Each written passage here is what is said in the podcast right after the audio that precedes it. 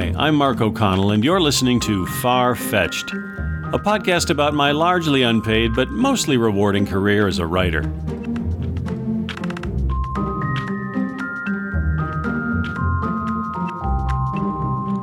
In this episode, I'm starting out with the two words that were the most important words in the English language to me back in 1978 film school.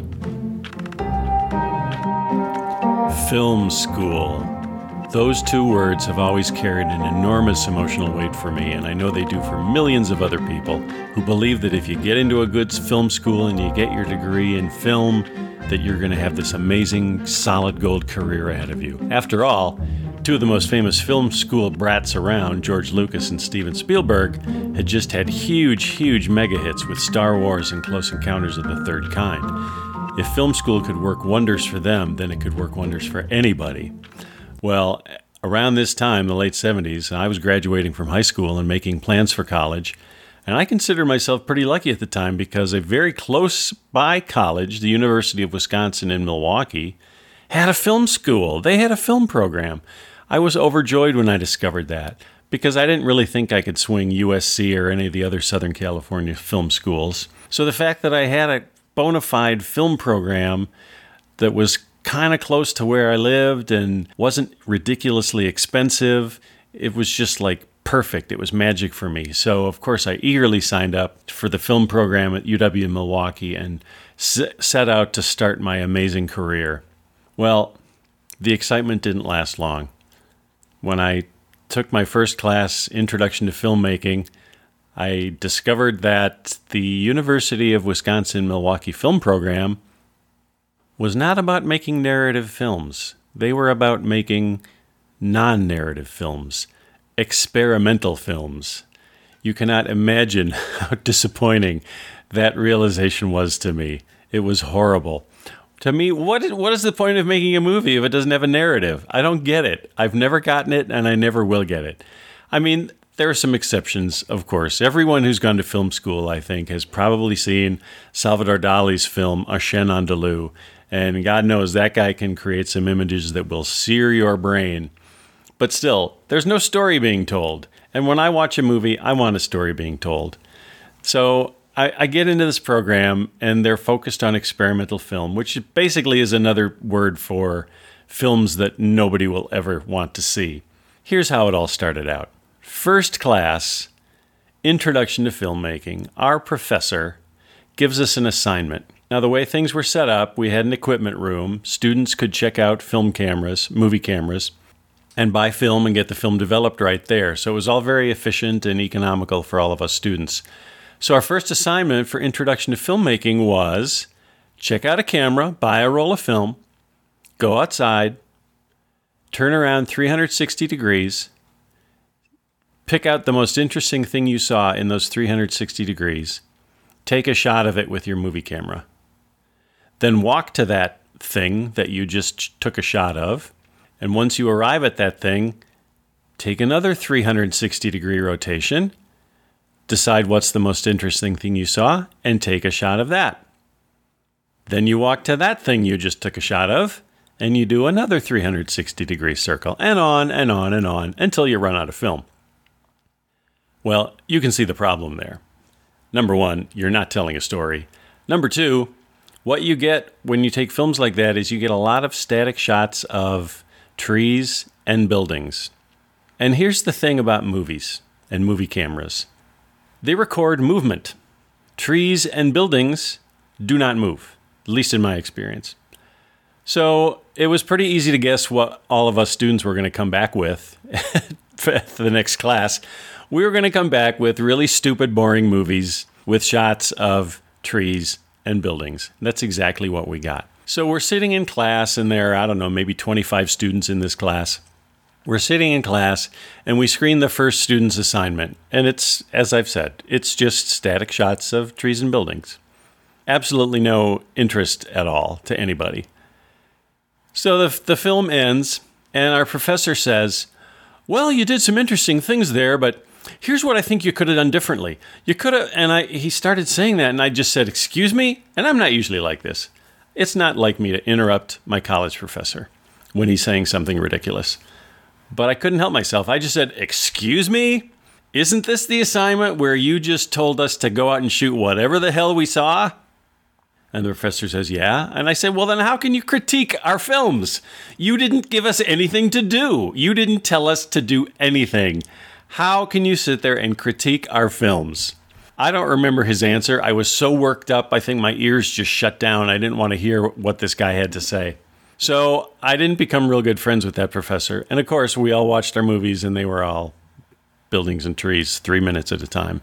It was horrible. So at that point, I realized that I had made a horrible, horrible mistake signing up for this film program.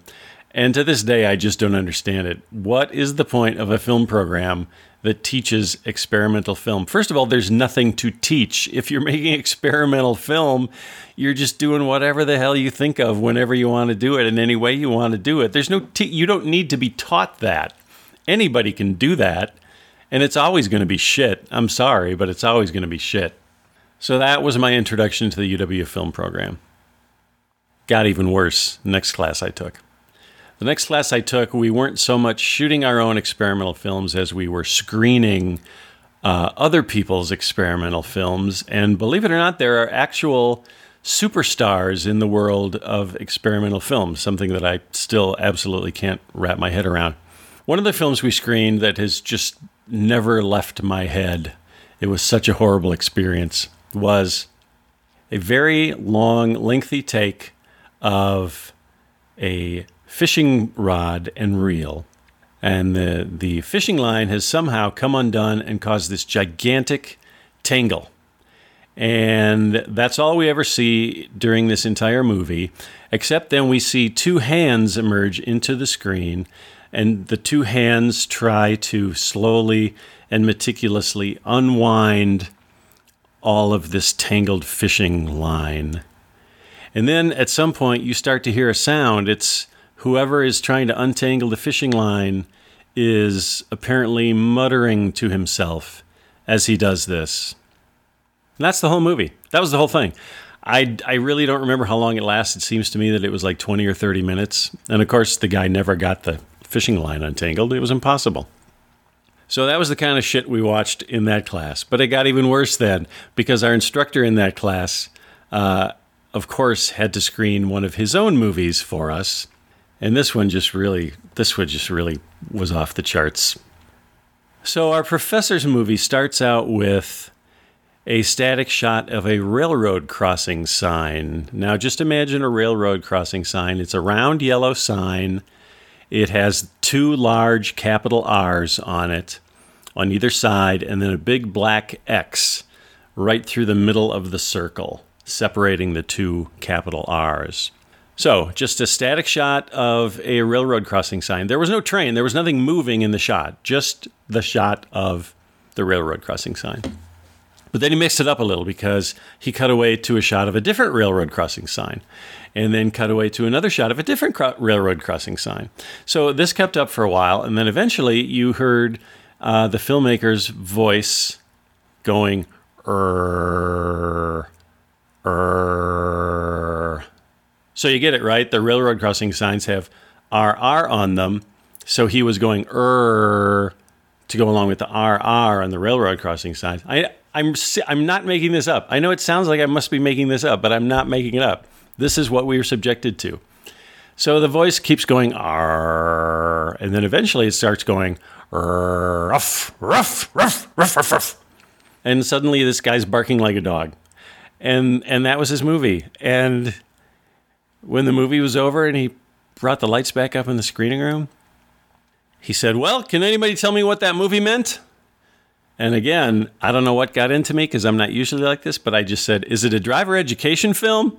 And I got a big laugh, but that professor did not like me after that. So that was my introduction to UW Milwaukee Film School. Now, it did have some positive moments, I'll admit. There were a couple of us in the class who shared the same views. We were really dissatisfied with the program and just wanted to try to make narrative films. So so there were a couple of us who would would try to make every assignment into a narrative film project. I don't know that we, we were always very successful, but we did what we could. And honestly, I, I don't really remember. I only remember one film that I made in that program, and I was pretty proud of it. Uh, it was just I just did a little visual trickery to tell a story that was actually taking place mostly off screen.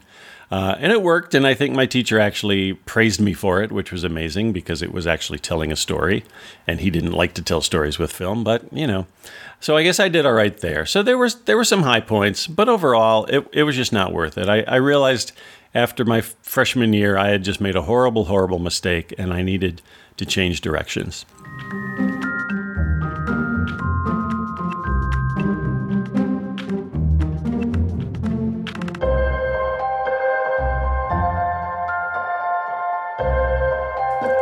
Needless to say, I did not last beyond the freshman year at the UW Milwaukee Film School. I changed direction. I actually did spend some time going to film school in Southern California, but that's a story for another podcast. Eventually, I ended up back in Wisconsin, back at the University of Wisconsin Milwaukee, because I discovered that they had a program not in film production, but in film theory and criticism. And that seemed like it might be a smart thing for me to do. If I wanted to if I wanted to make movies, it seemed like this program could help me really understand the language of film and become a better storyteller. So that's what I did.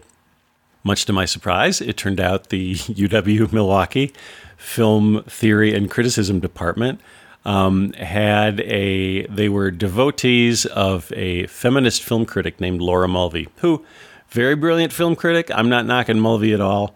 But her whole stance is that cinema is built on the male gaze and fragmenting women's bodies, which is true. Her remedy to that was to destroy narrative film. I did not agree with that. I felt like there are other ways to remedy that, with short of destroying narrative film outright. But that was the program I was in, and I was determined to finish it, so I did. It did have a high point, though. At one point, I wrote a paper for one of my classes in that program about the films of Alfred Hitchcock. And I had this theory that Hitchcock chose specific actors to symbolize specific things. Uh, in particular, the four movies he made starring James Stewart and the four movies he made starring Cary Grant. In my paper, I made the argument that all of the characters played by Jimmy Stewart were men who were um, somehow overloaded with emotion. They had they had a surplus of bad energy in them that had to be eradicated during the course of the movie.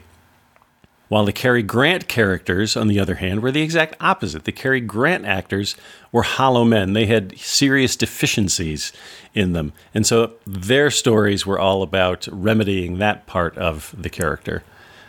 And my professor at the time thought it was good enough to publish in a film journal, which I was pretty proud of. I didn't pursue that though. I'm not really sure why. I think at the time I just thought, well, that's that's uh, irrelevant. That's a distraction. I want to be in production, not not criticism. Nonetheless, I finished the program and got my degree in cinema studies. A couple other good things about my experience at UW Milwaukee. I don't want to sound like I'm a total a total grump about it. There were a couple good moments. That that paper that I wrote that my teacher thought could be submitted to a film journal. That was a really high that was a real high point. I liked that a lot. The early part of my experience though, the experimental film production program, there were there were one or two interesting things there too. For the one thing I remember most is one of the instructors who I really did not care for brought in one of his friends uh, one day to class, uh, who was his friend was an actual produced screenwriter, a narrative screenwriter. And I was just blown away. Not only was my teacher uh, friends with a narrative filmmaker, but he was actually willing to bring his friend into class to talk to us experimental film students about telling stories with cinema. Uh, that was kind of an eye opener for me because I kind of realized, oh, you guy, you you professor of mine, you given the chance you'd be writing narrative film features in a flash just to be just like your friend. So i thought that was all kind of interesting. There was also a great experience with uh, a hollywood movie having a sneak preview screening at uw milwaukee. As i remember it was not put together by the film department because it was a narrative film of course but I think it may have been sponsored by the English department. I'm not sure. But at any rate, uh, it was a sneak preview showing of a really wonderful movie called Breaking Away about bike racing um, and directed by the great Peter Yates. And not only did they screen the film, but Peter Yates was actually there to do a Q&A afterwards and I that was my first real taste of oh, these people are real, they're human. This guy Peter Yates, he's got, he's interesting, he's funny, he's got some cool stories to tell and he obviously does great work. If you haven't seen Breaking Away, I would recommend it. It's it's charm it's a charming, goofy, family-friendly comedy with a really big heart. I love it a lot. I've I've seen the movie God knows how many times. It's just it's wonderful. Now, a few months before I began my adventures in film school, I had a chance to reach for the stars, quite literally. In June of 1978, shortly after I'd graduated from high school, Milwaukee had its first ever Star Trek convention. It was called Odyssey One. It took place at the Wisconsin State Fair Park, and it was a pretty huge deal. It, it was the first, and it was small.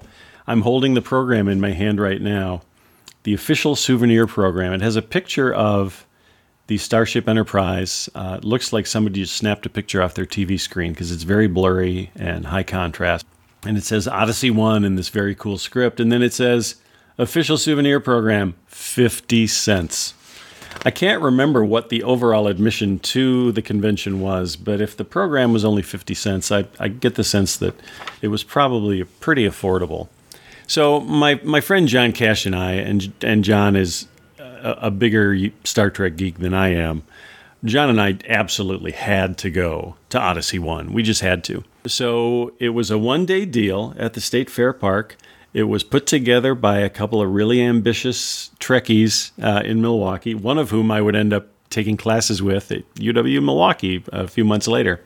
And they put together a, a pretty good show, as I remember. The dedication in the program says The opening of Odyssey 1 culminates nearly three years of effort following the original conception of the project outlined by its producer director. The convention is dedicated to those of us who believe in something and work to make it a reality, even if the risks are high. We hope the reward worthwhile. Well, those are pretty stirring words. And hey, they backed it up. Their theme for the first ever Odyssey one was on special effects in science fiction movies. And their focus was on three of their favorite special effects artists Douglas Trumbull, who has always been an idol of mine, and I'll have some stories to tell about him later. Doug Trumbull did the effects for 2001 A Space Odyssey, The Andromeda Strain, Close Encounters of the Third Kind, and of course Star Trek the Motion Picture, although that movie hadn't been made yet. The second special effects person they were profiling was a man named L.B. Abbott, who did special effects for TV show shows Voyage to the Bottom of the Sea, The Time Tunnel, Land of the Giants, Lost in Space, and then finally, everybody's favorite stop motion animator, Ray Harryhausen, who did the animation for Jason and the Argonauts, the Beast from 20,000 Fathoms, Mysterious Island, and many, many more. But that wasn't the main event. It got even better. These guys actually managed to get two of the original cast members of Star Trek, the original series, to make appearances at this convention. The superstars were Walter Koenig, who played everybody's favorite Russian ensign, Chekov, and George Takei, who played Mr. Sulu. Now, they were small supporting characters, but both of these guys always made a huge impact in the show. They had small parts, but they made the best of them. And I thought it was pretty cool, and John did too, that they were coming to this sci fi convention. It was a one day deal, started at 9 a.m., ended at 11 p.m. They had autograph sessions and Q&A sessions with their superstars, Walter Koenig and George Takei. And John and I just ate it up. But we had something up our sleeves. I wanted to make a, a movie about a Star Trek fan who was sort of becoming obsessed with Star Trek. So a little bit autobiographical, I guess. And so I brought my movie camera. I brought my sound movie camera to the convention. And at the end of the day, before George Takei and Walter Koenig could leave, we got George Takei on camera saying something like, Captain, the helm won't respond. What should I do? And then I believe we all, uh, and I can't believe I can't remember this. I can't remember if we got Chekov, but I'm pretty sure we also got Chekov to just stand in front of a wall and say, Kipton, in his Russian accent. Kipton, the shields are down. What shall we do? Of course, my Star Trek movie never got made, but it was always a kind of a kick that I had movies of these two guys reciting lines of dia- dialogue that I had, you know, come up with on the spur of the moment to have them say. Now, the other day I showed this program to my kids, and they thought it was pretty funny that I was still hanging on to a program from a science fiction convention that took pla- place in 1978. But there's a reason for it. I got Walter Koenig's autograph in my program. It says to Mark, Chekov, Walter Koenig. Here's how they describe Walter Koenig in the program. Despite his boyish looks and effervescent personality, he's often called upon to play neurotic, tortured people. But curiously, he says he actually prefers it that way. His favorite role has been Danny, the nut who carries a head around in a hatbox in Night Must Fall. Bet you didn't know that about Chekov. And here's a little ex- excerpt from the write up of George Takei. Playing the part of Sulu, the helmsman of the Enterprise, Takei was responsible for guiding the collective destiny of several hundred make believe explorers. In real life, he steers his talents into a much wider variety of challenging roles, from Shakespearean acting to political organizing. And if you don't know it, George Takei is one of the funnest people to follow on Twitter. I would strongly recommend it. He is just amazingly entertaining. It's fun to think back on that experience at Odyssey One, especially when I think about the fact that I got George, I got, I got George Takei and Walter Koenig to actually act for me on my home movie camera. I got Walter Koenig to sign my program. Neither one of these guys charged me a dime. If that happened today at a Star Trek convention in 2021, I'd be shelling out money right and left to get people's autographs and to get them to talk on camera, which they would never actually do. So it was kind of a magic moment uh, that day at Odyssey One when all these cool things happened. Little did I know that 15 years later, I'd be the special guest at a Star Trek convention. Now, there's one more part of my film education that I'll just mention briefly. I guess I was kind of a pioneer. Not only did I attend the first ever Star Trek convention in Milwaukee, I also had a job at the first ever home video rental store in Milwaukee. Yes, I worked behind the counter at a place called, I think, Video Country, and it literally was the first video store in the area. It was so primitive that customers would come in and rent VHS tapes or beta tapes of the movies they wanted to watch, but they also had to rent the tape deck because nobody owned one. If you wanted to watch a movie in those early days and you didn't have your own deck, which most people didn't, you'd have to rent the tape and the deck. Now, as an employee, it was incumbent on me to familiarize myself with our selections and so, whenever there was a spare tape deck that hadn't been rented out from the shop, I would take that home with me and take a couple of our videos along. So, I had also all sorts of free movie nights in my dingy little off campus apartment uh, using my tape deck from work. It was a very interesting job. As I recall, we had a, just a handful of titles.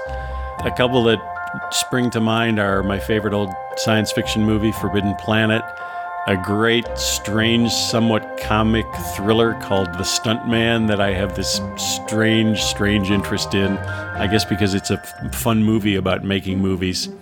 So, yeah, very few titles out in the front room, but there was this big, big room in back that you had to be 18 years or older to enter, and we had lots of titles in that room. Come to think of it, those movies were interesting examples of non narrative filmmaking.